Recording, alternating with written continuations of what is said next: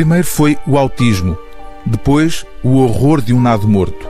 Agora, a dissolução progressiva da memória e da personalidade devido à doença de Alzheimer. Valério Romão não escreve romances para entreter nem para dispor bem. Cair para Dentro é o terceiro título de uma trilogia que o autor designa por paternidades falhadas. Em Autismo, um casal em guerra civil debatia-se com a doença de um filho. Agora, uma mãe e uma filha defrontam-se numa história de vida cruel, com pai ausente e traços de sadomasoquismo.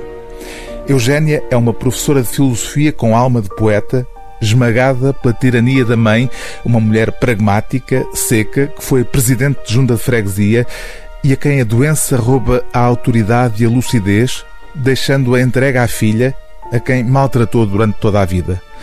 As vozes da mãe e da filha alternam-se no romance, construindo assim um complexo puzzle de memórias onde sabemos de antemão que não há finais felizes. Às vezes percebemos o ponto exato da queda, umas análises de rotina que abrimos sem expectativa para darmos conta, mesmo antes do diagnóstico oficial, que a imortalidade chegou ao fim. O telefonema pelo qual se finda o amor de uma vida, aquele travo de amargura de que não nos livraremos nunca mais. Uma carta que chega de um país de nome impronunciável, carregado de todas as desculpas do mundo.